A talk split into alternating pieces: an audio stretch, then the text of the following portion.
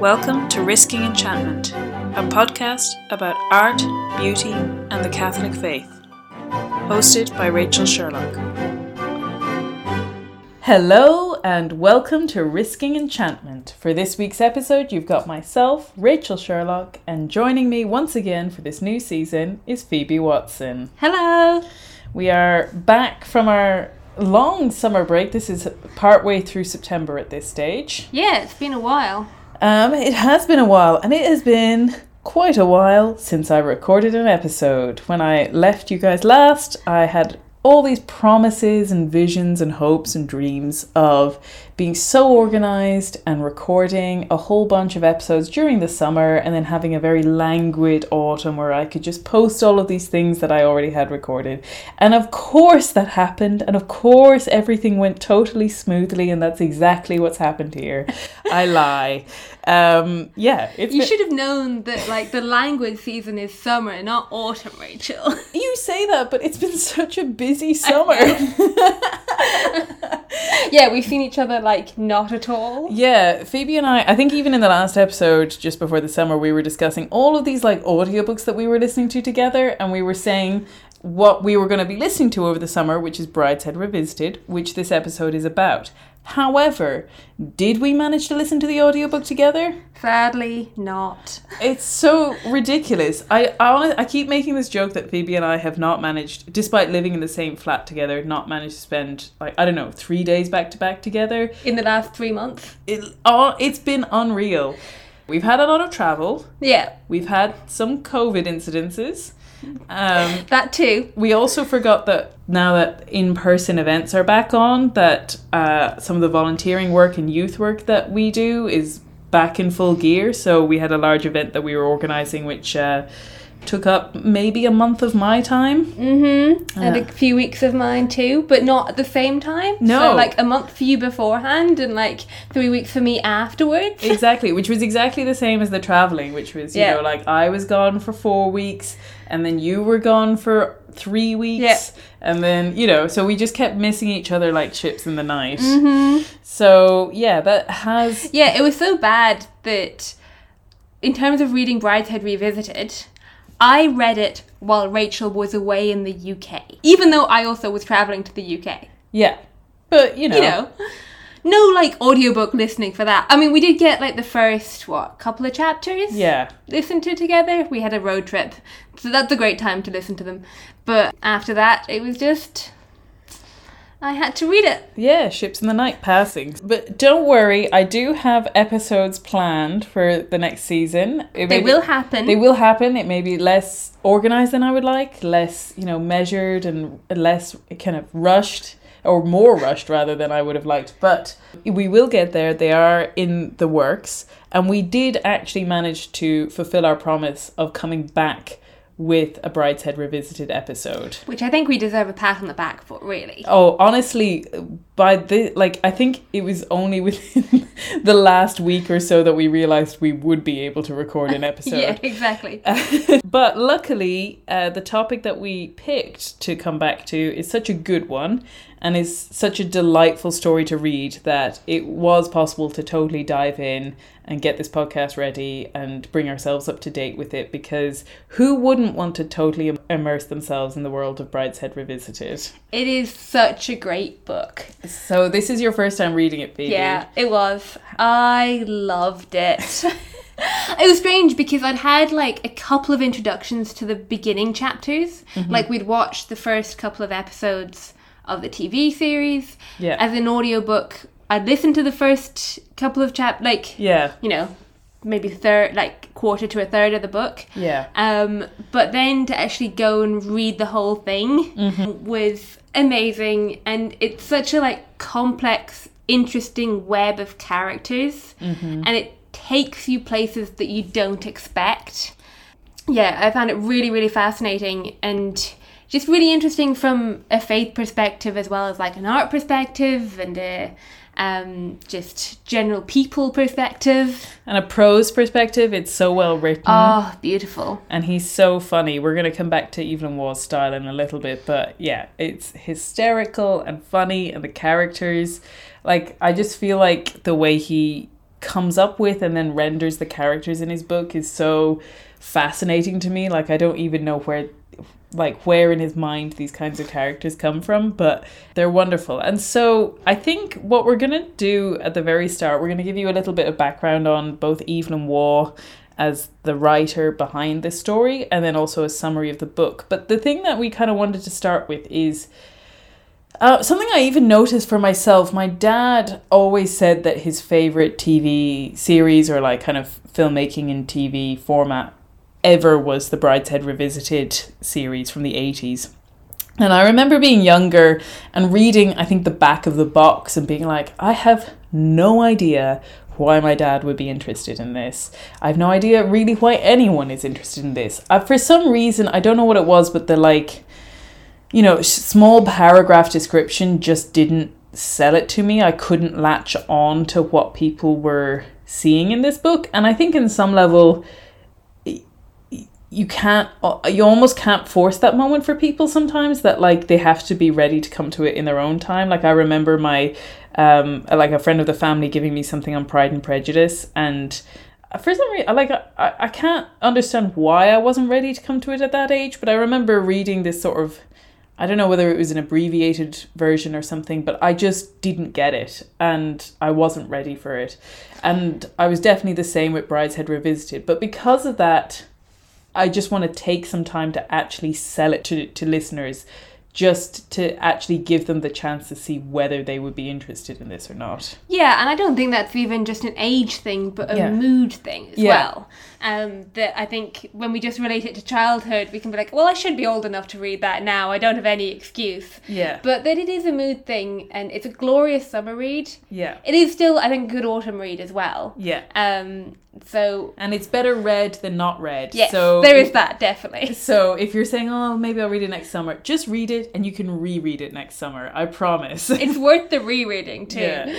I've had like for this podcast, obviously, I've been able to go back and reread at least bits of it, and Mm. it's so nice to see. It, it's so interesting to see the story again from the perspective of the end of it because the end of it does change things, and that's Mm-hmm. part of our spoiler alert that we'll bring up later. But um, it, yeah, that is like it is also also definitely worth rereading. Yeah. Well, actually, maybe we can turn to the spoiler alert now, which is to say that uh, the way we're going to approach this is to give a kind of.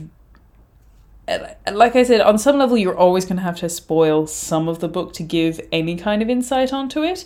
Um, so I think in the first half, our idea is to try and give a section of the podcast which talks about the first part of the book, which, as you can expect, isn't really uh, a spoiler. And when we say spoilers, I do think sometimes that term gets a bit overused. Like, like just knowing the plot of a book is not necessarily like the worst thing that can happen before, especially a classic novel.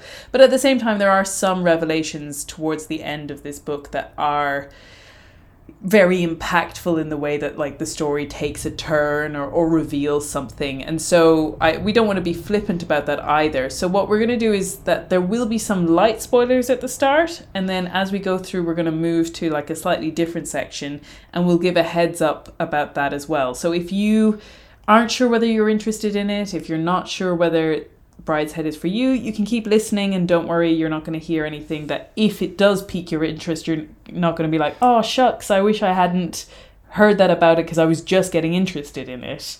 Um, yeah. Yeah, exactly. Because I think, at least for me, that knowledge of at least part of the book really helps me to get into it and get through it. Mm-hmm. Um, because, like with a lot of these classic novels, as we said, I think we've talked about before, that it's quite easy to read a couple of chapters and wonder why you should care. Yeah, exactly. And to give that taster, to give that like reason to care, that reason to invest, that general but not totally um, mapped out trajectory that you have some idea of the destination of where this strange story is going can actually help give you momentum to keep going forward. Essentially, you and Aoife gave that to me, so now we'll give it to everyone else. yeah, exactly. I want to share Brideshead with so many people, and like as Phoebe just mentioned, our friend Aoife has been um, a great source of discussion on this. It's such a great book to discuss. There's all kinds of layers. One of the things I will say about it is is that in a lot of elements of the characters, he doesn't give clear answers, clear motivations, clear um, points of character to explain away people's actions. I think it's much more realistic than that by giving you this this sneaking sense of something is off or this general sense that this is what's happening, but not always a concrete answer as to why people are acting in certain ways. And it's I think that's really beautiful. That what you pick up from it in terms of the character's reasoning is hinged on two lines of somebody else's conversation. And that person never tells the truth anyway, so you're like peering through it, what what they're thinking as well and and all of these great things. So as, as you can uh, guess i have a huge respect for the writing in this book. I think it's beautifully written and so it's probably worth saying something a little bit about its author evelyn waugh.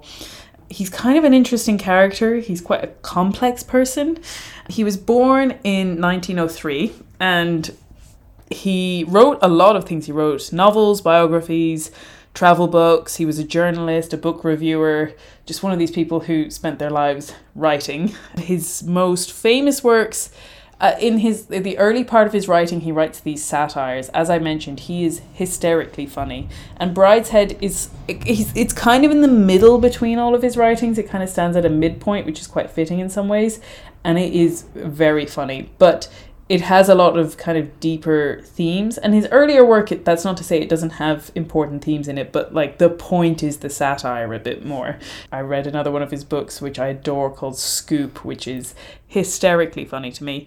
So his early satires include some of the ones you might have heard of are decline and fall a handful of dust vile bodies um, and then like i said he goes on to write brideshead revisited in 1945 and then after that he writes again, they're still funny, but more serious novels. I think the most famous is his Second World War trilogy, Sword of Honor.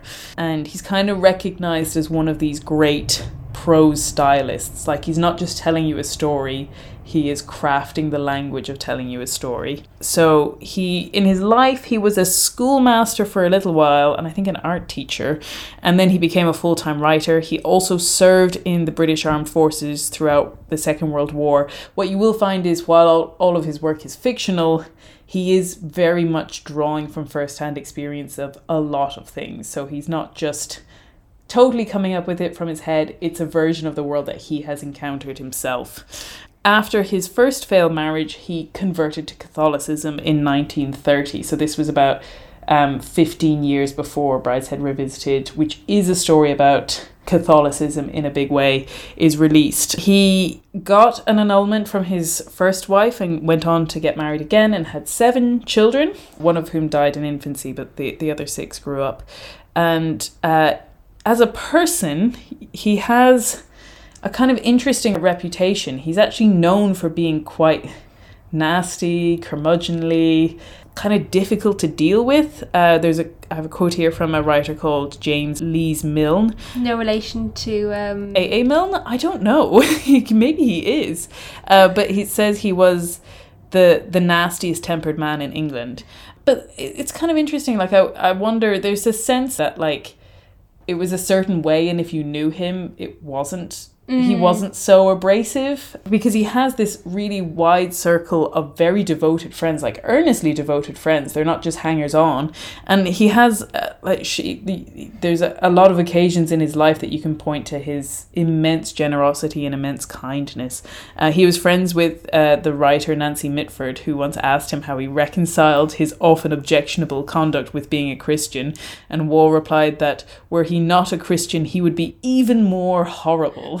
I think that's great. I think that also touches on something that's really interesting in Brideshead. Yeah. Which is that same tension of characters that are not just wholly good or wholly bad. Mm-hmm. Um, that you can have people that are very difficult to deal with, mm-hmm. but are actually really trying. Yeah. You know? Or have this underlying goodness, or if you have if you have the ability to approach this person in the right way, you get the prism of how they're acting and how it makes sense from their perspective. I agree. Yeah. Yeah. So I think I've given the the summary, which is a it's a tricky task for Brideshead because, like I said, so much of it is character and even prose that the plot is it's a difficult one to sum up in some ways. Yeah, and also uh, at the moment, we're not giving you spoilers, so we're just giving you the introductory summary. Um, and I think what you said about it being funny is really important. Um, the audiobook is really good Yes. for that and kind of gives you the voices of the characters, which I found really helpful. Yeah, the audiobook, at least on Audible, is read by Jeremy Irons, who is not only just fantastic in and of himself, but he plays the main character in the 1980s ITV version. So it, the two line up very well. He gives the characters this kind of same intonation as they get in the TV series. So the two feel like. And the TV series is a very kind of careful reproduction of the, the book in a way that it's not always possible to do with other books, but they, they very much like painfully put stuff on screen that is just like taken from the book. Um, so yeah, it gives you that kind of vocal world of it. Maybe at this stage I should flag that I, I do have a tendency when I quote Brideshead to put on that voice just because Jeremy Irons' voice is so clear in my head when he says those lines, and it's I, I it's really maybe inappropriate because I'm not British and I don't have a British accent. But please excuse me if you he- you hear me um maybe going into that a little bit. And you know, I'll read out half the quotes in my half British accent as well, so you'll get a amalgamation of that. Yes. Uh, I think also in terms of the humor, it's important to say that those kind of come in sweeps.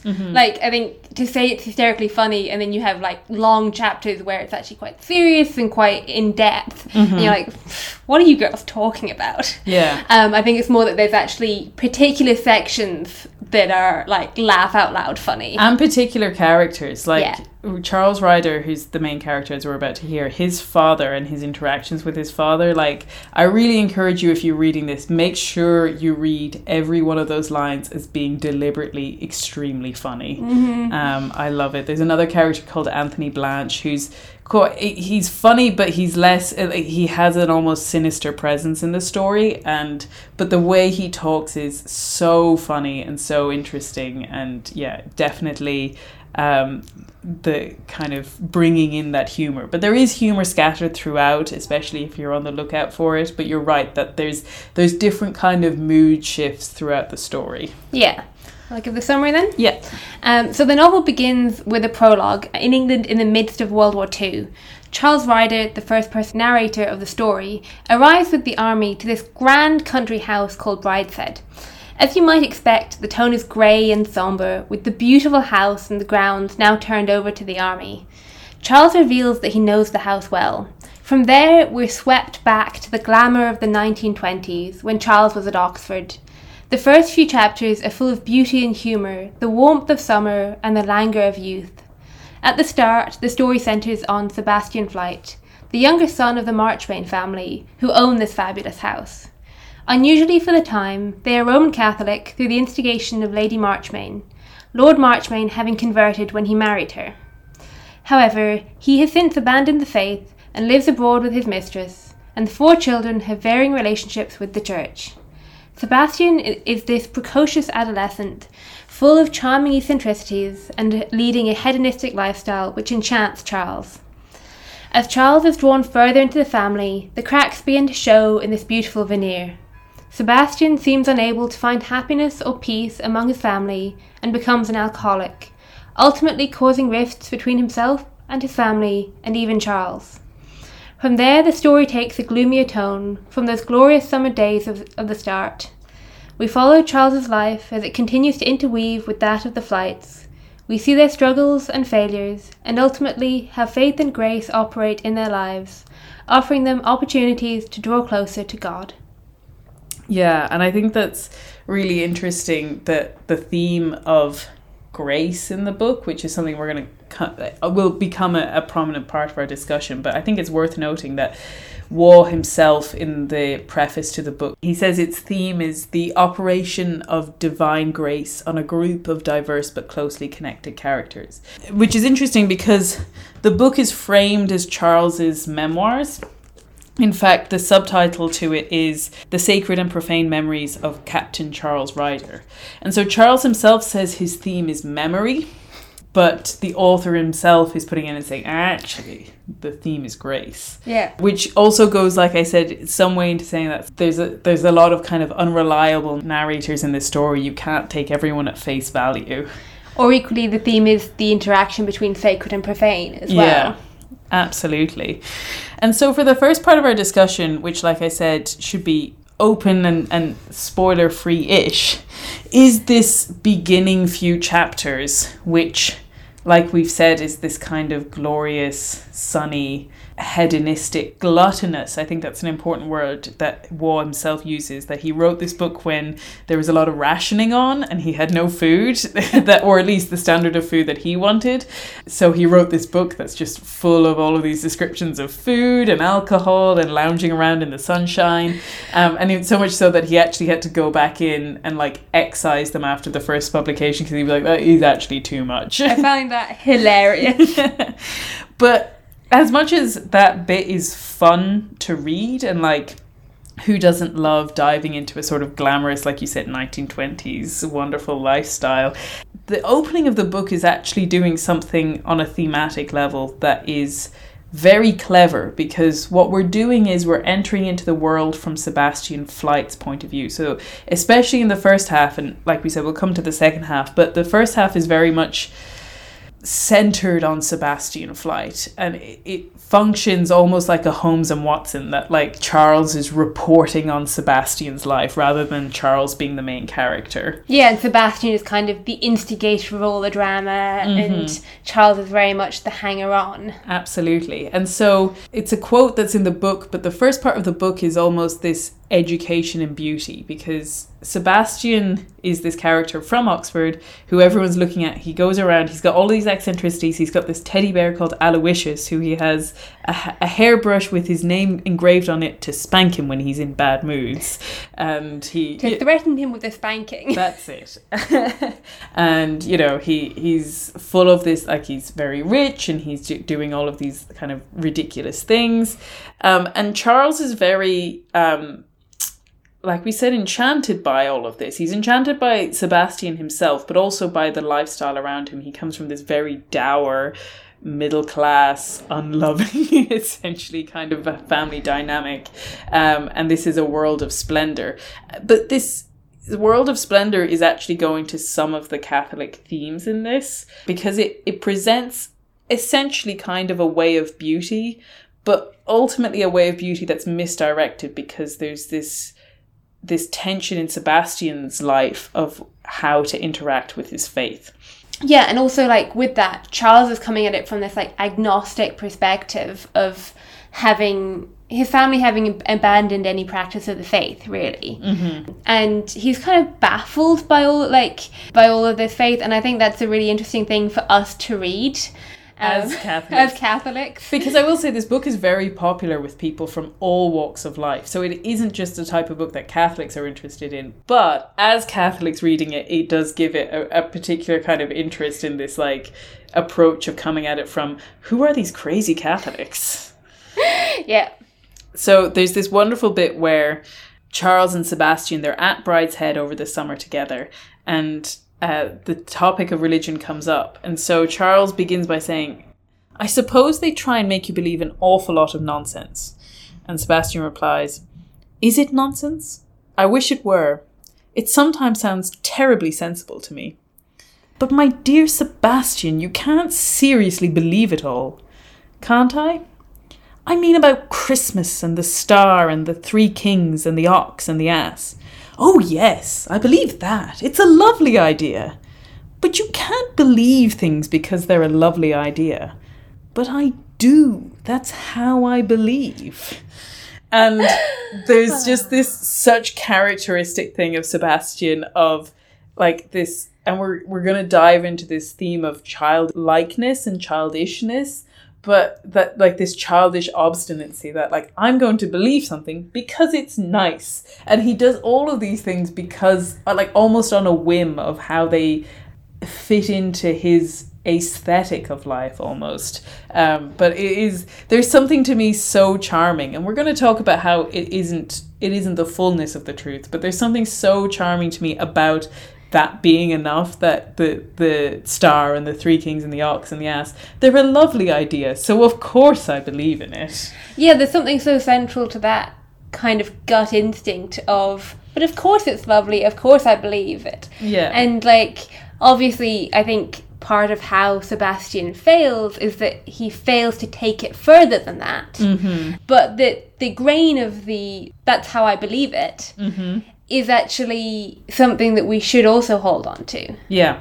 Because there is something in the fact that Christ came to us in this story that to us, if you really believe in it and enter into it, you see it as the greatest story in the world. And and of course we believe that story is true. It's not a fictional story to us, but it's still a story that we tell, and we believe it is the loveliest story. Um, it's also the most sorrowful story, it's the most serious story, it's the most important story, but there is this beauty in this story that does attract. And to Sebastian's sensibility, who's always kind of looking for beauty or uh, enjoying the pleasures of life, that, that he does actually respond to it. And the thing that I find interesting is that the start of this novel, like we said, it does draw Charles into it, but it also draws us as readers into this way because we totally dive into this really glamorous world and we just want to stay there. Like the novel becomes more complex and in some ways more serious and more dour. And the bit that we all want to reread or re- rewatch in the series is those opening moments of like all of the glorious and splendor and we just want to stay in this lovely happy place. Um, and as we see as it goes on you kind of have to leave that behind. But there is something in like immersing ourselves in this beautiful space Yeah, there's this beautiful line about finding the low door that's hidden that leads you to the enchanted garden. Yeah, absolutely. It says, um, But I was in search of love in those days, and I went full of curiosity and the faint, unrecognized apprehension that here at last I should find that low door in the wall which others I knew had found before me, which opened on an enclosed and enchanted garden which was somewhere not overlooked by any window in the heart of that grey city. And of course, at the start, you have these. Well, in some ways, you have three great locations. You have Brideshead itself. You also have these amazing descriptions of Oxford, and then quite sh- a short way into the book, you have this amazing description of Venice. So you have these places of just great beauty. And I want to read the like introductions to some of these places, just because I think it is important to convey how um, seductive this this kind of immersion in beauty is. Yeah, there's such a sense of place to this novel. Mm-hmm. Like, there's a reason why it's called Brideshead. Yeah. And so the opening lines about Oxford says Oxford in those days was still a city of aquatint. In her spacious and quiet streets, men walked and spoke as they had done in Newman's day.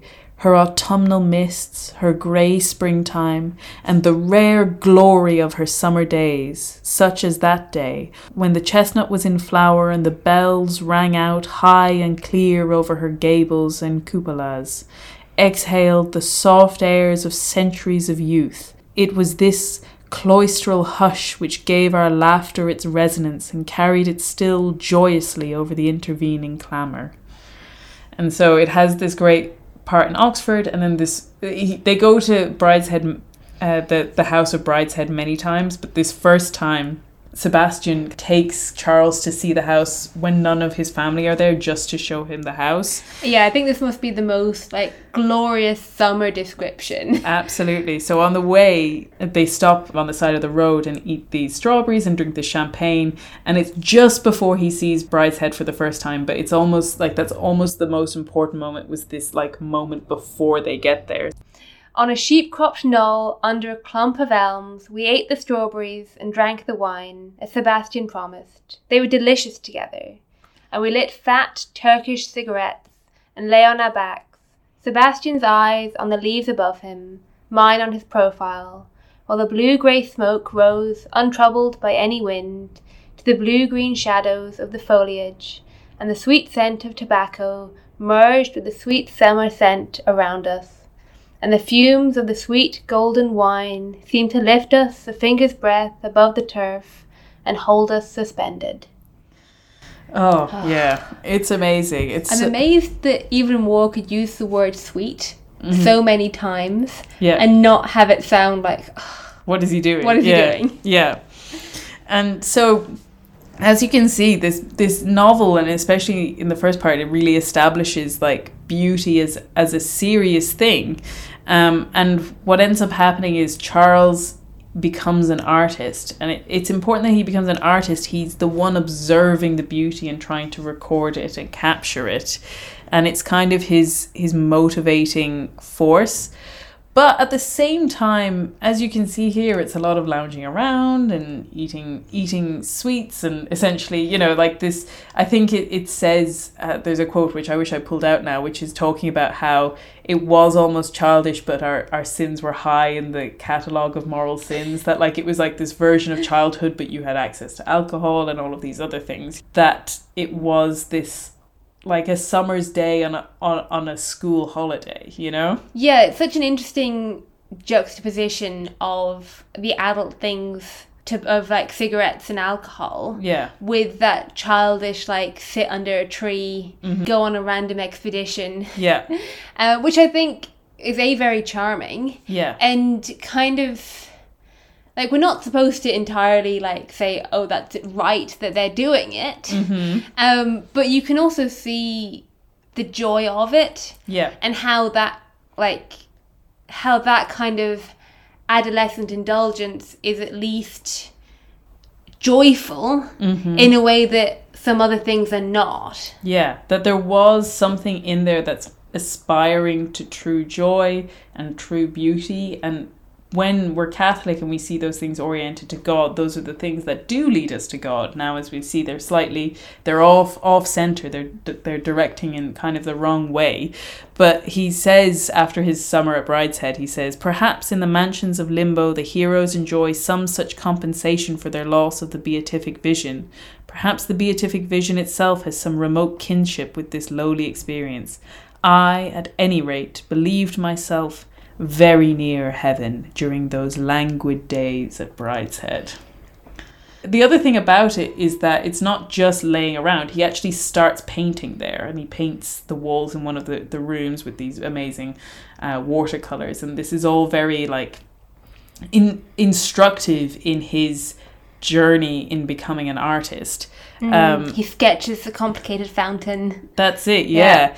But that at while those are all kind of the serious side of it, this childishness is pervading and it is adding this note to it that isn't that is slightly off kilter. Like I was saying about Sebastian and his moods, he there's a, a great quote which is Sebastian's life was governed by a code of such imperatives. I must have pillar box red pajamas. I have to stay in bed until the sun works round to the windows. I've absolutely got to drink champagne tonight. yeah there's such a like strange childishness to that And like we said, some of it's quite charming, and we'll come back to that word charming.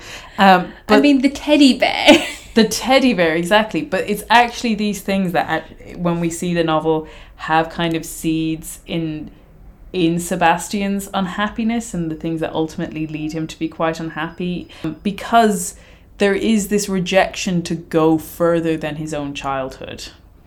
Yeah, like we almost see it with um, Charles trying to spend more time with the beauty, and um, Sebastian say like you know Charles asking questions about it, and Sebastian saying, "Oh, Charles, don't be such a tourist. What does it matter when it was built if it's pretty?" And I think there's a there's a truth in that. Like it doesn't matter how old something is if it's beautiful, but there's also a lack of depth to it that the interest in the thing should be more encompassing um, and allow you to actually like the finding out more about it should enhance your experience of the beauty of it Yeah. And because the if it's pretty is that it gives me pleasure. And if you're Yeah. never willing to go beyond what gives you pleasure, then you are staying in this kind of childlike state which is hard to reconcile with what what the real world quote the real world but like the the world of adults calls of you but more importantly what the world of faith calls of you yeah like in terms of that like world of faith like he does just hold on to that superficiality of it. Um, like if he's in love with his own childhood, and it makes him really unhappy in the end. Like he's obsessed with his teddy bear, as we mentioned. He's also obsessed with his nanny. Like the reason why they're going to Brideshead in the first like opening section is to visit nanny. Um, and he's also childish enough to like run away before he has to have tea with his sister. Yeah. There's a great impetuousness to that um, that refuses to take anything else with what he wants. Like he wants to see Nanny. He doesn't want to see his sister or do any of the things that should actually be encompassed within like turning up somewhere and finding out that somebody's there that you didn't expect to be there. Yeah. Yeah, so there's this sense of him like I said only wanting wanting the pleasure aspect of it. I mm-hmm. think at one point he says happiness is all I want. Yeah. And so there's these moments in it. So his teddy bear, I think we men- mentioned that teddy bear's name is Aloysius, but he has this quote about saying, "If it could only be like this always, always summer, always alone, the fruit always ripe, and Aloysius in a good temper." And is that not his own way of saying me in a good temper? yeah, Like that kind of almost like annoyed with the ups and downs of his own mood swings. yeah, absolutely. Um, that he like expects the glory of everything to be perfect. Yeah, like there's a there was a quote in Faith and Culture, uh, an article they had called a, "A Twitch Upon the Thread." Grace and Brideshead revisited, where he says, "Sebastian, in the pursuit of personal happiness, is attempting to steal his own life, which he knows belongs to God, and it is this very pursuit of happiness that rather quickly brings misery to a head." Um, and I think one of the ways this childishness gets him in trouble pretty quickly is the way that he's possessive of Charles. And some of it is justified. I think it, when you see the family dynamics, you do see a kind of overbearingness of the family trying to be involved in every part of his life. But at the same time, there is a childishness that's like, it's mine, I won't share it, I don't want anybody else to be involved in this friendship, I just want him all to myself, I don't want him to like y- you more than he likes me, um, which is very childish and shows the limitations of his love for Charles. Yeah, he gets really annoyed with Charles for even asking questions about his family. Yeah. It, it puts a rift between the two friends because then Sebastian gets this paranoia that Charles is really on their side and that when he's ashamed of his drinking that actually Charles is in cahoots with his family to be sort of tut-tutting him. And it's not really true like his Charles is getting on well with the family, but he's he, he says it at one point, Sebastian contra mundi, like Yeah. against the together against the world, you know? Yeah, he takes Sebastian's side against his family when it's called for. Yeah. And yet Sebastian never even seems to appreciate that either. Yeah. Like I think it's quite striking that he let he's let his jealousy kind of eat into that to an extent that he can't even separate the two. Yeah. Yeah, there's this really sad moment. I think it's at the Christmas section where it's like a like in some ways it should be pretty peaceful. I think Charles calls it a kind of tranquil time, but he has this great line where he just says Sebastian in this time took fright. And there's this sense of like a breaking moment of panic in his own drinking.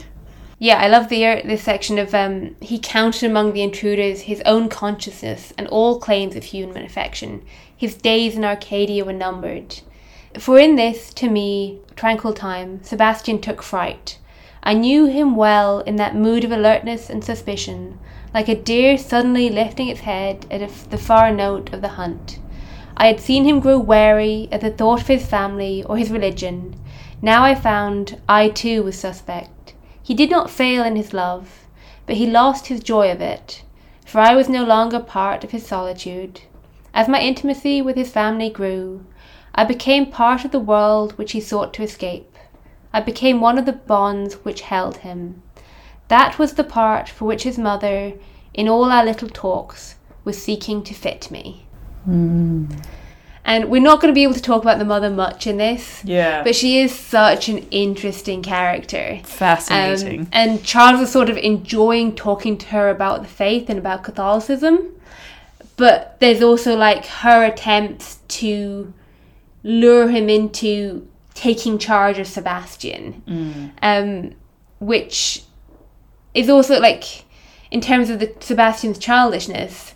Part of his childishness comes from his family's inability to like force him to grow up. Yeah. He's he's Peter Pan. There was an article that I read about the children's literature elements in Brideshead. So we've already had the low door, which is very much the secret garden. Um, his mother explicitly references the Alice in Wonderland nature of extraordinary things happening in the Gospels, and then we just have this sense of like the boy who wouldn't grow up with Sebastian Mm-hmm. and it, it's always such a it's such a painful part to read about is Sebastian's alcoholism because in some ways you do feel very stuck in how to help him. And again, like I said, Waugh doesn't always give clear answers. I think in real life that's the experience of people with addictions that there aren't clear answers and there's not a clear way to get out of things and all of this. But that yeah, there's that sense of, of course, his family want to have him looked out for, but that kind of constant observation is the thing that's driving him mad at the same time, you know? Yeah, it's a fascinating kind of tension between trying to do your best for someone that you love and having to let them go their own way and make mistakes. Yeah, which is exactly what's talked about later in the novel of The Twitch Upon the Thread, which comes from the Chesterton story of Father Brown of like letting the thief run all the way around the world and then with a, a twitch of the thread drawing him back in. It is heartbreaking and, and it's interesting how he draws the distinction between his own use of drink and Sebastian's. He has the quote that says, It was during this term that I began to realize that Sebastian was a drunkard in quite a different sense to myself. I got drunk often, but through an excess of high spirits, in the love of the moment and the wish to prolong and enhance it, Sebastian drank to escape. As we together grew older and more serious, I drank less, he more. Such a sad section. Mm. It's sort of like the leaves turning of autumn, Yeah, of like you start to see everything falling apart. yeah. And you see, and like we said, we're just about to move into the slightly more spoilerish eh, section. Um, but you see a moment with Sebastian where he's having an interaction where he's kind of looking after quite a, an odd and down on his luck kind of character. Um, and he says to Charles, then he added, What, if I had paid more attention, should have given me the key I lacked. At the time I heard and remembered it without taking notice. You know, Charles, he said, it's rather a pleasant change when all your life you've had people looking after you to have someone to look after yourself. Only, of course, it has to be someone pretty hopeless to need looking after by me. And I think that's the key is that this this pursuit of beauty and pleasure and happiness fails because it asks you only to look to yourself. And because yeah, it's devoid of any responsibility or sacrifice or like going out to the other. Or even in a way a willingness to share that beauty. Mm-hmm. Yeah, there's a closed off sen- sense to it, you know? Yeah. That the sense that the low door excludes other people, that you are just creating your little world for yourself. And yeah, that actually what is needed is that ability to sacrifice for others. It's the combination of like the desire for happiness, the desire to possess, again, that like holding on to instead of sacrificing. There's a quote from, I think it was in Church Life Journal, uh, Brideshead Revisited during Lent. So there's another time of year that you can read Brideshead. But not every time of year. um, even in the beginning of their love in Arcadia, Sebastian cannot help but possess Charles. When Charles asks why he does not want him to meet his family, Sebastian answers, They're so madly charming. All my life, they've been taking things away from me. If they once got hold of you with their charm, they'd make you their friend and not mine, and I won't let them. As Lady Marchmain attempts to draw Charles in, Sebastian's possession intensifies until it ultimately destroys the relationship. There's that destructive quality to the need to hold on to, like, my toys, you know? yeah, and there's this kind of like throwing away of that friendship when the possession no longer holds. Yeah, You know? yeah. Um, it's almost not that he like he's holding tighter, but then as that's failing, he's not even holding on to what he does still have. Yeah. Yeah, and so I think at this point we're going to move to if if you're interested in Brideshead, if this has piqued your interest, maybe go away and listen to it or read it or even watch the TV series. Um, but in this section, espe- well, of course you're free to listen to it if you don't mind being spoiled. Um, and then also maybe those who have who already know the story as well won't be worried about hearing some of the, the details in it. Yeah, our devoted fans who read it over the summer. Yeah, If anyone did, do tell us. yeah i was about to say i was about to take the other tact and say of course everyone read it over the summer after we told them to.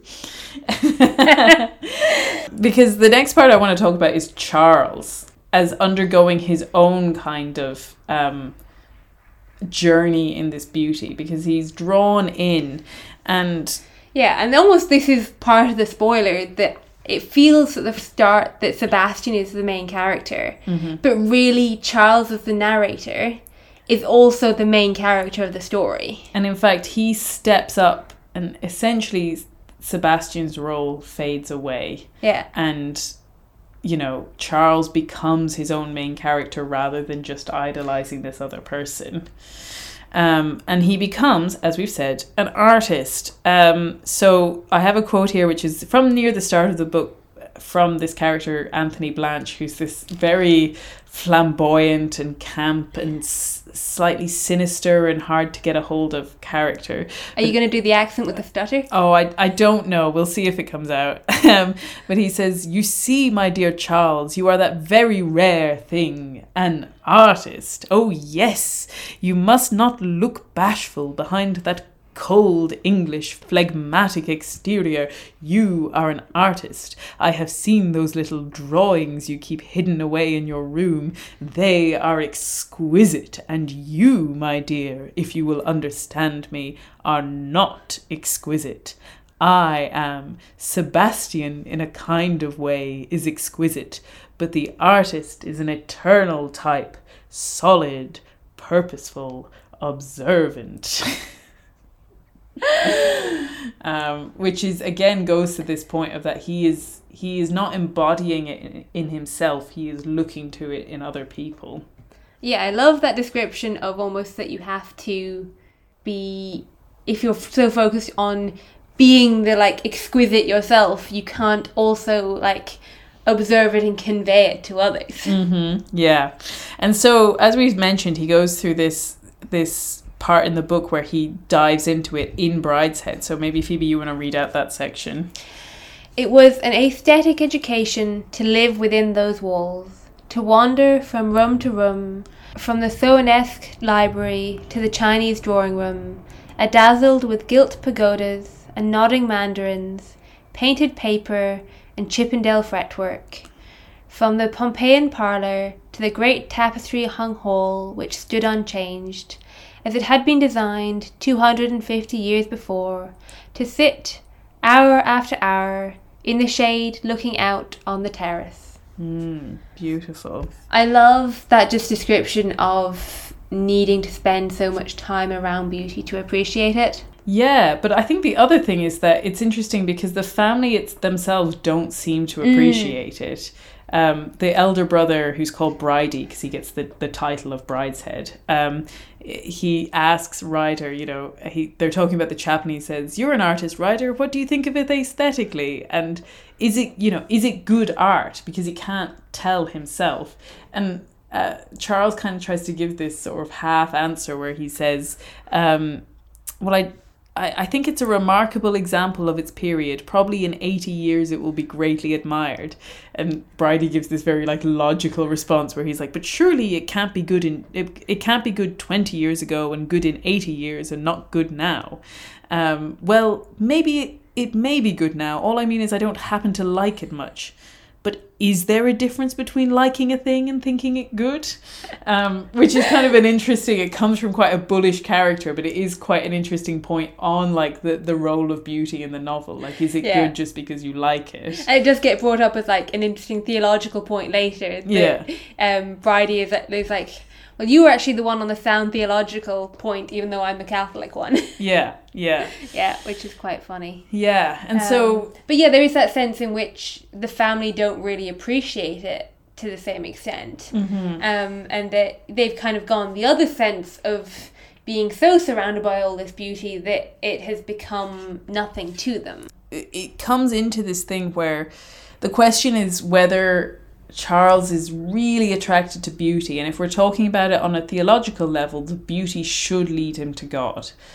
And he does love beauty, but he's being distracted by what Anthony Blanche brings up as this plight of charm.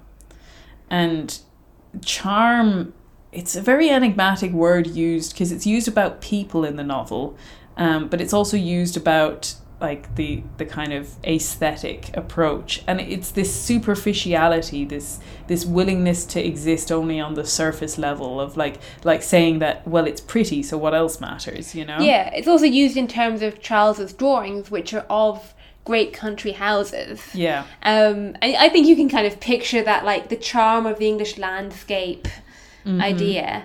But it, yeah, then it's also tied to like the personality of Sebastian or yeah um, Lady Marchmain. Yeah, exactly. Yeah. The quote that, that kind of encapsulates this is Anthony Blanche says, Charm is the great English plight. It does not exist outside these damp islands. It spots and kills anything it touches. It kills love. It kills art. I greatly fear, my dear Charles, it has killed you. And yeah, it's almost like he portrays it like a mold. It spots and kills anything. And in some ways, like we said, Anthony is a- an interesting character. He's not really telling the truth. In some ways, he would be pushing.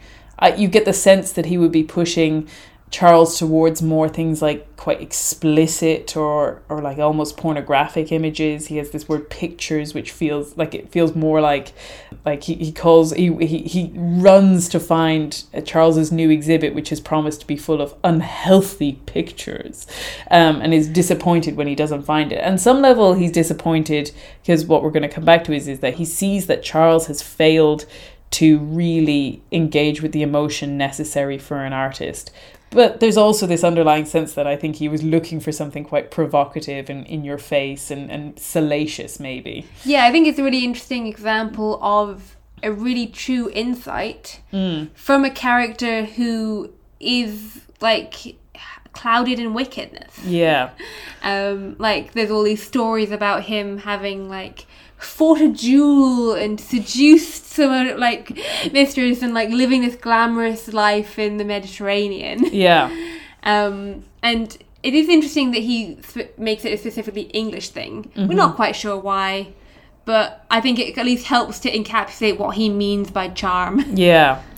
So at this point in the novel, uh, initially Charles becomes famous as an artist, like Phoebe said, for painting essentially these country houses. And it's so funny because he gives the names of his like best selling art books, and they're all these really kind of parochial names. They're like generic titles Ryder's Country Seats, Ryder's English Homes, Ryder's Village and Provincial Architecture. And then he tries to actually get away from his own addiction to this almost like tweeness by going to Latin America and painting these jungle scenes um, where he says he wanted to search for the wild lands where man had deserted his posts and the jungle was creeping back into its old strongholds.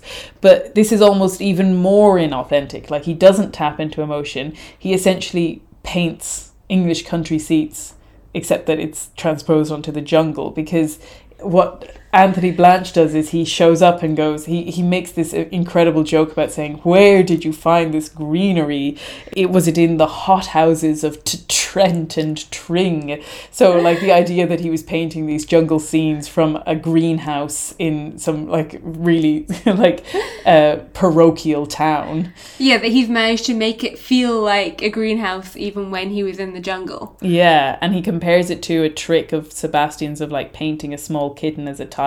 And in the end, he calls them creamy English charm playing tigers, which it just goes to the fact that it's really important to the novel that Charles fails as an artist. Like he has talent, he has this spark in him, which is true talent, but at the same time, he never actually fully realizes his potential. But actually, Waugh kind of almost makes this a positive thing because it ends up leading him to true beauty. Like he has to abandon this false sense of beauty in order to approach God. Yeah, he's doing well as an artist, mm-hmm. like socially, Yeah. but with a kind of superficiality to it. Yeah, because ultimately what he needs is religion. And I think it's telling that when he describes his own religion, he describes his thought of it as like being ornamental. He says religion was a hobby which some people professed and others did not. At best, it was slightly ornamental. At the worst, it was the province of complexes and inhibitions, catchwords of the decades, and of the intolerance, hypocrisy, and sheer stupidity attributed to it for centuries. But really, what's happening is, is his own beauty is ornamental. In order to to get closer to God, he has to cast off what is actually an ornamental love of beauty, that it doesn't actually go any deeper than that. Yeah, it's the trappings of charm and not the truth of beauty, like the true beauty of it. Yeah, there's a great line in an article called The Rejection of Beauty in Waugh's Brideshead Revisited, where the writer says, Waugh implicitly argues that Charles's failure as an artist is fortunate, a felix culpa, because too great an adherence to beauty is the very thing keeping him from God. Charles's continual references to art, his propensity to see people as aesthetic figures, Julia, for instance, that's the sister, he describes as uh, having full quattrocento loveliness. And these reinforce Waugh's position that Charles's aesthetic point of view leads him to fail spiritually and morally.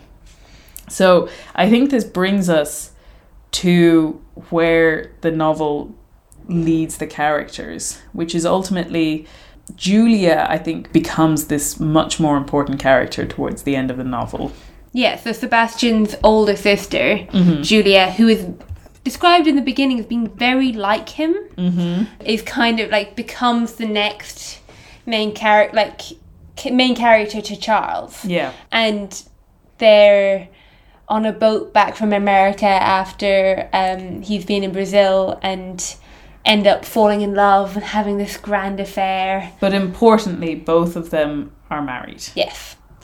And so they set about getting divorces, but it's this. So Julia has ins- has married this. I think is he American or Canadian, Uh, whichever. Canadian, I think. Yeah, I think Canadian businessman who they describe him as being half human. That he's just he's he's this man with no emotion. He's just purely business, and ultimately he's also very unfaithful. And he just doesn't have. He just was looking for status, and he didn't really understand what he wanted. But there's a hilarious section where he converts to Catholicism so that they can have their their proper wedding, um, which doesn't come off in the end because it turns out he was already married. But And cannot comprehend why him already being married is a problem. yeah, exactly.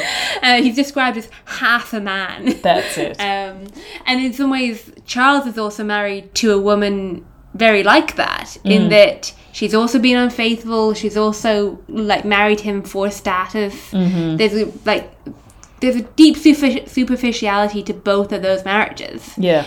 and yet now like I think one of the really interesting things about the novel is it doesn't just allow um, Charles and Julia to to end those marriages and live out a happily ever after. Yeah. You know, Yeah. because like they are both really unhappy in those, yeah.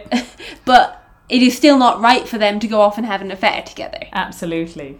And so what ends up happening is that um, Lady Marchmain has passed away quite a few years before. And so at long last, Lord Marchmain, who's been, as we mentioned at the start, abroad with his mistress in Italy for all of this time, comes back to the, the family home essentially to die. And he brings his mistress with him and he is kind of set up in the house and they, they watch him die. And at the very end, um, the the children start intervening and trying to organize a priest to come in, and he doesn't want the priest. He's been out of the church for all this time, and Charles is really kind of aghast at this idea of like a forced deathbed conversion. But in the end, what he sees is what can only be interpreted as a genuine moment of repentance and acceptance of the faith right at the end of Lord Marchmain's life. It's such a beautiful scene. It it's is- so well crafted. It is honestly just soul rocking, and um, Phoebe, do you want to read? It's a it's a slightly longer section, but maybe it's worth reading it out. Um, well, why don't I read the first one about his horror? Yes. Charles, I see great church trouble ahead. Can't they even let him die in peace? Charles responds. They mean something so different by peace.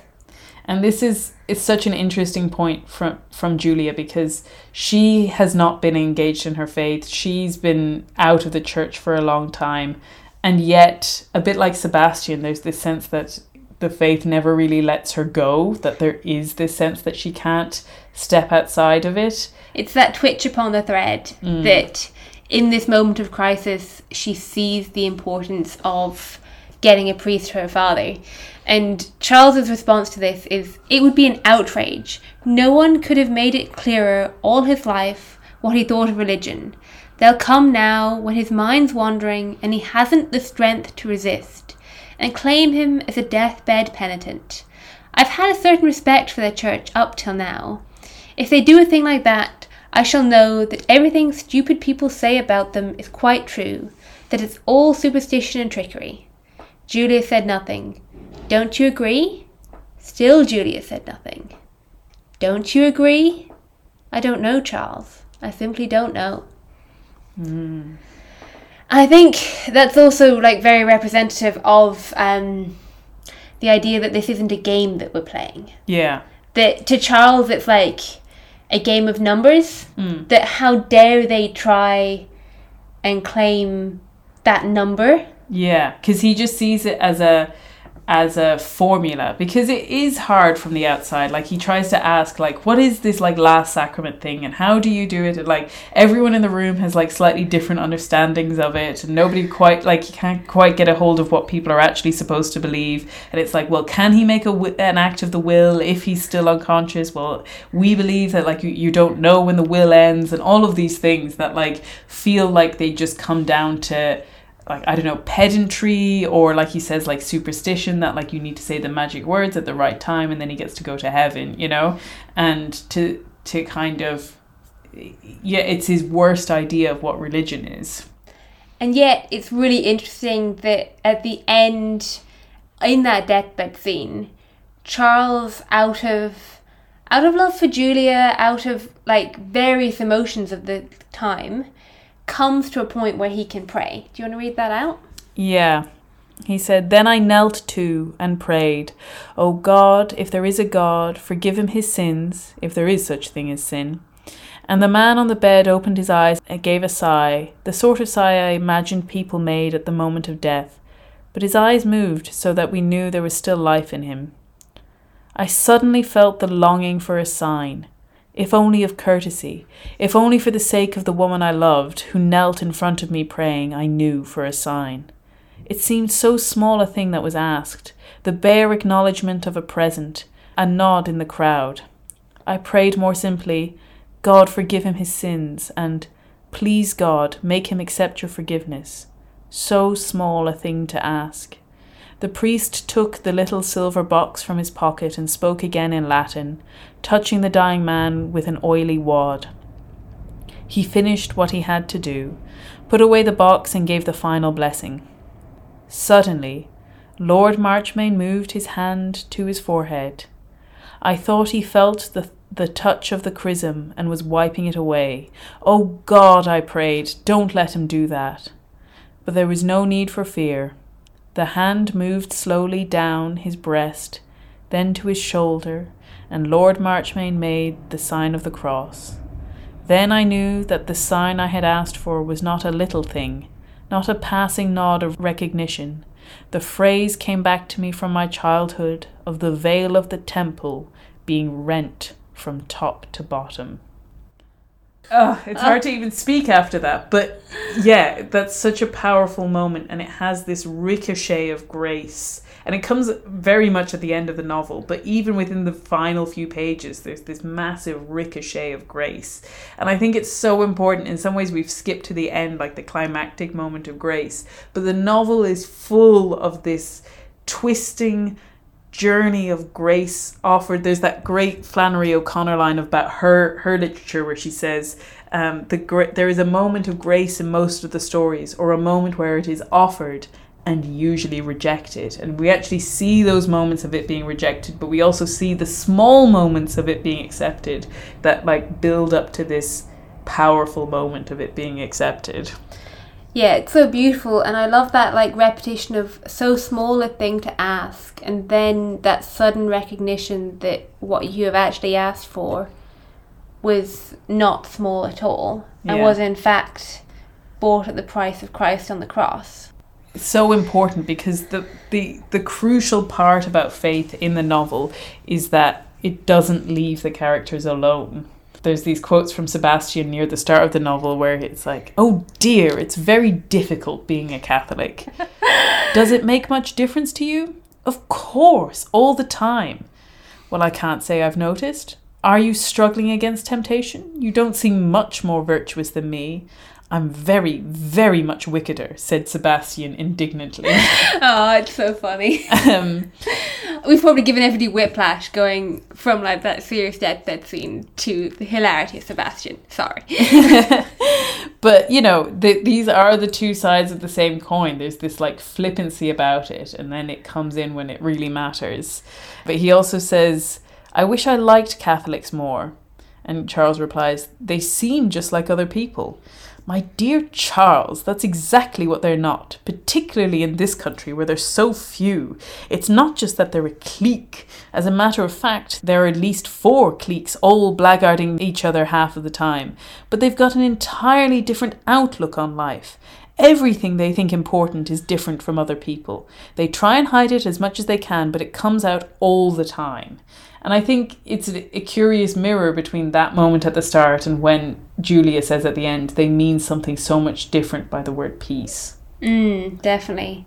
And I think it's also like all through this novel so interesting to see our faith portrayed from the eyes of an outsider. Um, that like it was written the World War 2 but in it feels so relevant to like people's attitude today Yeah. of like that kind of like baffled agnosticism of why would it even matter? And even hatred of the church. Like it Yeah. talks of people, like Cordelia has a great line of saying that people hate mummy when they want to hate the church. And they want to hate God. Yes. Yes. But the point is that it's so hard for the characters to come to this fate because it asks, and it does ask Yeah. so much of them. It demands a cost. yeah. And that's where Sebastian fails so often, is mm. in failing to pay that cost. Yeah. What is missing from all of Charles's charm mm. is the cost of true beauty and truth. Yeah.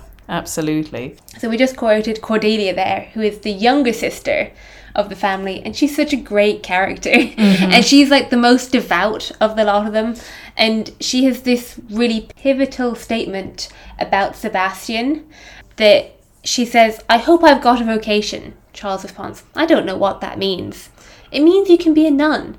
If you haven't a vocation, it's no good, however much you want it to be. And if you have a vocation, you can't get away from it, however much you hate it. Bridey thinks he has a vocation and hasn't. I used to think Sebastian had and hated it, but I don't know now. Everything has changed so much suddenly. And I think that's really pivotal to understanding the character of Sebastian hmm. that he is being called to this vocation and doesn't want to accept the cost that it will demand of him. Yeah. And it's the same with Charles and Julia that they have to, again, you know, the ending of the novel, Julia refuses to marry Charles and they go their separate ways because she knows she can't keep him that way. That, like, she knows that it's no good, that the the relationship will never be one that brings her closer to God she she even talks about how she expects she'll be bad again in the future, but almost that like if I manage to give up this one thing which I really want, that maybe God will recognize that when I die and say that like you did try. This one thing that you really wanted you said no that's not what God wants for me. Yeah, that she recognizes the even deeper sin it would be mm. to go through with that marriage. Like they've both been trying to get their divorces through, hers hasn't come through yet, and just her recognition that even though she made a mistake with marrying the first guy, that doesn't excuse her to get a divorce and marry Charles. Like she can't just like brush off her sin. That she's actually being called to make a sacrifice instead. yeah Um, Yeah, and so it's so interesting, and it's so interesting how it's about this giving up of love or giving up of pleasure and this self-sacrifice. And there was an interesting article that I that I read, which was called "From Arcadia to Ascesis: The Necessary Loss of Pleasure in in the in Brideshead Revisited," and it kind of tracks the book as like beginning in aestheticism and ending in asceticism. So those are very similar words. yes, so you know all of the beauty and the wonder and the gl- glamour of it, and then ends in asceticism. This like absence of comfort, absence of glamour. Eh, you know, fasting and praying, that kind of life of the hermit. So this article has this great quote in it, and just to, just to flag, this quote actually incorporates what ends up happening to Sebastian in the novel, or at least what's conjectured what happens to Sebastian. Um, so it, it begins with saying. In the epilogue, Charles describes himself to Hooper with only a tiny dollop of irony as being childless, homeless, middle aged, loveless. This list of negations loss of family, home, youth, love neatly summarizes what Charles has been stripped of throughout the novel. He loses everything and is at fault himself for many of these losses. His love of art appears to have died. He never loved his wife or his child children if Caroline's patronymic name is to be trusted, which is a good point. He has he has a daughter that he seems very little interested in meeting, which refuses to go and see, essentially. um, his love of Sebastian is soured by bitter regret and fades to something that seems to exist only in the past tense. His love of Julia, questionable from the start, is ultimately sacrificed on the altar of her conscience. Even the pleasures of eating and drinking recede, aided in part by the privations of wartime. And there is a reason for all this, rooted entirely in Waugh's theological vision for the novel. For Charles to be drawn to love of God, he must, rather like Job, lose all other loves and pleasures that might distract him from the one love he's been led towards all along. So, do ascetic values triumph at the end of the novel? Not in themselves, not in any kind of active sense, but in the sense that they are the only things left standing after the fierce little tragedy and the war, yes. And there is something of the ascetic discipline of Julia and Cordelia's grim wartime work with the ambulances, and a more literal asceticism in Sebastian's sad end in the monastery in Morocco. Cordelia describes to Charles where Sebastian is at the novel's end, in a monk's cell with a bed and crucifix and white walls, looking terrible, rather bald, with a straggling beard. Charles thinks of the youth with his teddy bear under the flowering chestnuts and says to Cordelia, It is not what one would have foretold, but I wonder if he is wrong about this. That, you know, there are the seeds of this need to move from the glories of Brideshead to the the the walls of the monastery, where Sebastian uh, has lived as a kind of helper. He's not he's not following a religious vocation, but he's a, an underporter. Yeah, which is almost a really interesting side note that that's kind of portrayed as his way to holiness and God in a really positive way, but also that it hasn't cured him of his alcoholism. That he's still holding on to that sin, but trying. Um, that he hasn't like been entirely reformed and gone off to live a holy life, living out his vocation as a priest, or as, um, but that he's doing the best he can with his human limitations of that. Yeah, yeah. And in a similar way, Charles ends the novel. It goes back to the prologue, begins with this section of him coming to the house during war times, and it's the army have set up camp there. And the epilogue obviously brings us right back to that moment. And he, he comes back to the chapel that's in the in the house, and it's now been having been made inactive after the death of Lady Marchmain, is now active again for the soldiers. And he has this profound realization where he talks about how the builders did not know the uses to which their work would descend. They made a new house with the stones of the old castle. Year by year, generation after generation, they enriched and extended it. Year by year, the great harvest of timber in the park grew to ripeness until, in sudden frost, came the age of Hooper. The place was desolate and all the works were brought to nothing. Vanity of vanities, all is vanities. And we're going to come to this phrase, the age of Hooper, in a second. So if you're confused, don't worry. We're, we're going to come back to it. But um, he then goes on to say, Something quite remote from anything the builders intended has come out of their work, and out of the fierce little human tragedy in which I played, something none of us thought about at the time a small red flame, a beaten copper lamp of deplorable design, relit before the beaten copper doors of the tabernacle, the flame which the old knights saw from their tombs, which they saw put out, that flame burns again for other soldiers, far from home, farther in heart than Acre or Jerusalem. It could not have been lit but for the builders and the tragedians, and there I found it this morning, burning anew among the old stones. Such a beautiful place to end the novel. Mm. Uh, but it's also really interesting in that we're kind of given hints that Charles may have converted, Mm-hmm. but we're not given the glory of that conversion. Yeah. It's not a kind of novel where we're left like dwell in his like joy that Julia has sacrificed him to do the right thing and Mm-hmm. like therefore now living a fulfilled life alone Yeah. um, he is still very much struggling and um, like battling his way through life, Yeah. and yet the lamp is burning. The lamp is burning, absolutely. And I think it's I, I in one of the articles I read it really pointed out to me which I hadn't quite noticed before that it's it's very important that the the beaten copper lamp of deplorable design it's like this this you know this lamp in very poor taste is the thing that's still burning that he has given up his need for the beauty. Um, and what's left is the the beauty of God.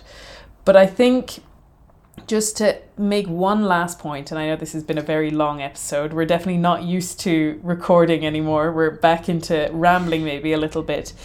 But there is a final point that's important to make, which is that as much as Waugh is making a point that beauty isn't enough, that it can lead us astray, that it has to be shed if it leads us away from God, that ultimately the deplorable design of the lamp is less important than the presence of God.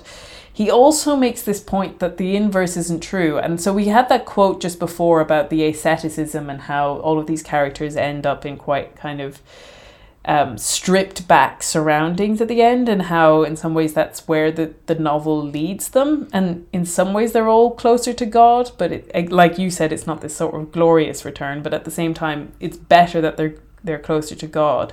However, there is a counterpoint to this, which is that phrase, the age of Hooper. So, Hooper is this character from the prologue who is a, an officer, and he's described in this very materialistic, very like he's the exact opposite of everything to do with the, the, uh, the opening chapters after the prologue of all the gloriousness. He's described as uh, Hooper had no illusions about the army, or rather, no special illusions distinguishable from the general enveloping fog from which he observed the universe. He had come to it reluctantly, under compulsion, and after he had made every feeble effort in his power to obtain deferment. He accepted it, he said, like the measles. Hooper was no romantic. He had not, as a child, ridden with Rupert's horse or sat among the campfires at Xanthus' side, at an age when my eyes were dry to all save poetry, that stoic redskin interlude which our schools introduce between the fast flowing tears of the child and the man. Hooper had wept often, but never for Henry's speech on St. Crispin's Day, nor for the epitaph at Thermopylae. The history they taught him had had few battles in it, but instead a profusion of the of detail about humane legislation and recent industrial change. Gallipoli, ba- Balaclava, Quebec, Lepanto, Bannockburn, Roncesvalles, and Marathon. These and the battle in the west where Arthur fell, and a hundred such names whose trumpet notes, even now in my sere and lawless state, call to me irresistibly across the intervening years with all this clarity and strength of boyhood, sounded in vain to Hooper. So yeah, this Yeah. I think it's important to say that in context of Charles having become disillusioned with the army and really disliking it. Mm-hmm. But yet, Hooper has a total different perspective on it that is even more dire. Yeah. And that there's almost a sense that as much as Charles had to shed his sort of pagan approach to beauty, that at least that was an in. Like that at least that was a starting point of the thread. And that it's almost like where would you begin with Hooper? Um, so there is this kind of redeeming point of like even when it's not on the right track that beauty has that ability to step you on the road and that the thing that was wrong was the rejection of suffering um, cordelia has a line about um, there is no holiness without suffering and she talks about sebastian then suffering in his life and how even in a strange way like we said with that that way that he ends up that you don't really expect because there has been an ability to embrace his own suffering, it has led him to good.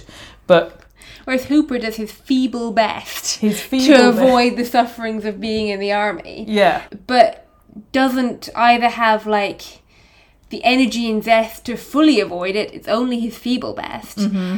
or like the capacity to enter into that suffering. yeah, Um, because there's nothing like beauty yeah, calling him into it yeah. and pointing the way. Like, Yes. he's refused all of that. he he just stands apart. It doesn't touch him. He went to school. He presumably heard the same things as Charles, but it just didn't impact him at all.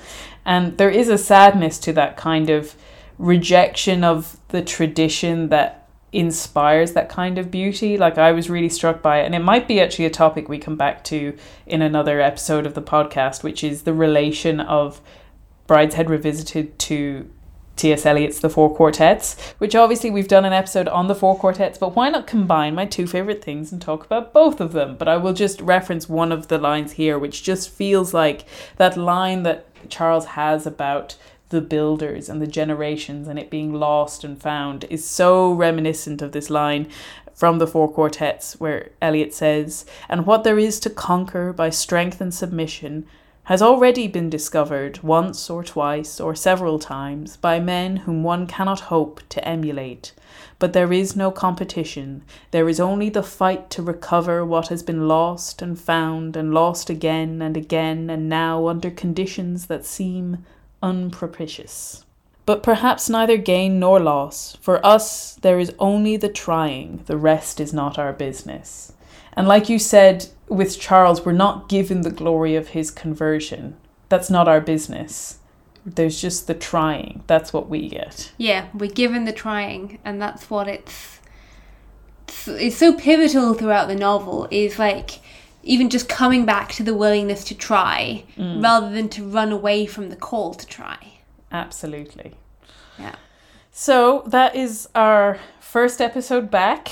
Hopefully, it's not been too much of a muddle. Like we said, there's so much in the novel, and it's not always the most straightforward of stories. So I feel like we could have kept talking for another three hours and Easily. not touched on like half the novel yet. I know. it's- Maybe we should have just read it to you. yeah you know just read the novel it's it's a great it's a great uh, way to spend your time i really recommend it um, yeah uh, i don't know i'm almost it's been so long since we've recorded one of these i'm now struggling to think what happens next but i think the next section is for you to tell us what you've been enjoying phoebe which is my opportunity to talk about another writer writing at a very similar time to Evelyn Waugh, also about the UK and that kind of like dying old England. Mm-hmm. Her name is Elizabeth Goudge. Uh, she wrote, some of you might be familiar with the novel The Little White Horse. Um, there was a mm, moderately okay adaptation of it that I don't think did very well. But if you loved the novel, you might have liked the adaptation. I certainly did as a child. But anyway, The Little White Horse is like her best known novel. And I recently discovered a couple of that she had actually gone and written a whole lot of other novels. Um, and a podcast called A Well Read Life put me onto one called The Scent of Water, which is just this really beautiful novel about like the old country world of England, and it's got like this old house in it that's been passed down by a great aunt to this lady um, who's now retreating there in a way to kind of learn to love again. Like she's built up all of these barriers in her heart, and through just the parish life and the people around her, is being forced to open up again.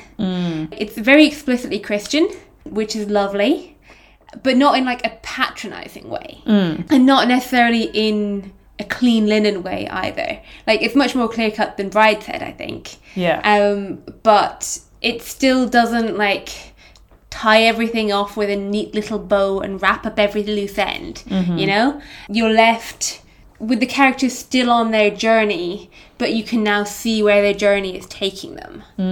So yeah, it's just a really beautiful book, and I would recommend it. Excellent. So that was The Scent of Water by Elizabeth Goudge. And I, uh, I will have a little less to say because I haven't finished it yet. But I am listening to the audiobook of Swallows and Amazons. I mean, it's children's literature, but it's wonderful. It's your classic.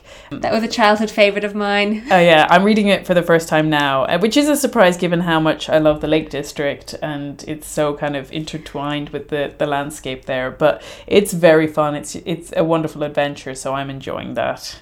It's such a glorious summer book. It is, yeah, absolutely. Um, so I believe that should be all. I, I genuinely am struggling to remember if there's anything else I usually say at the end of these, except that to follow us on Instagram and on Twitter. On Instagram, we have an account called uh, Risking Enchantment Podcast. On Twitter, it's just myself, which is at the handle at Seeking Watson. And please do reach out. I also know some people reached out to me over the summer um, and sent me lovely emails. And I am so sorry. We will get back to you. I happened to go traveling right after we published the last episode. In fact, I think the last episode came out as I was traveling. I think so. And so I essentially logged out of those accounts and totally forgot to log back into them for most of the summer. And I only really saw them recently. So you took a thorough summer break, is what you're saying. but I really apologize. So there were some really nice emails. I will get back to you. I know one of them at least was late. They were asking for recommendations in Dublin when they were visiting. I'm so sorry. I really am. But I will reply. And I promise anyone who does contact in future will get a more timely response. I'll say we will reply to emails, Mm-hmm. but maybe not that promptly. yeah, I'm not wonderful at the prompt email Um, reply. Instagram messages are probably like a slightly better way to get A a, quick- faster reply. that's that's a good point. Yeah. Yeah. like, if someone is looking for like recommendations of Dublin yes. in the future, which we are very happy to give. But yeah. yeah. So, my apologies and also welcome back. Thank you very much for joining us again. And we hope you enjoy the upcoming episodes of this season and wishing you all the best. God bless. Goodbye.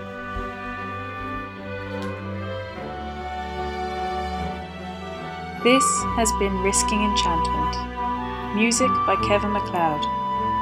You can follow me on Instagram and Twitter with the handle at Seeking Watson. And you can find out more about me and the podcast at rachelsherlock.com. Thank you and God bless.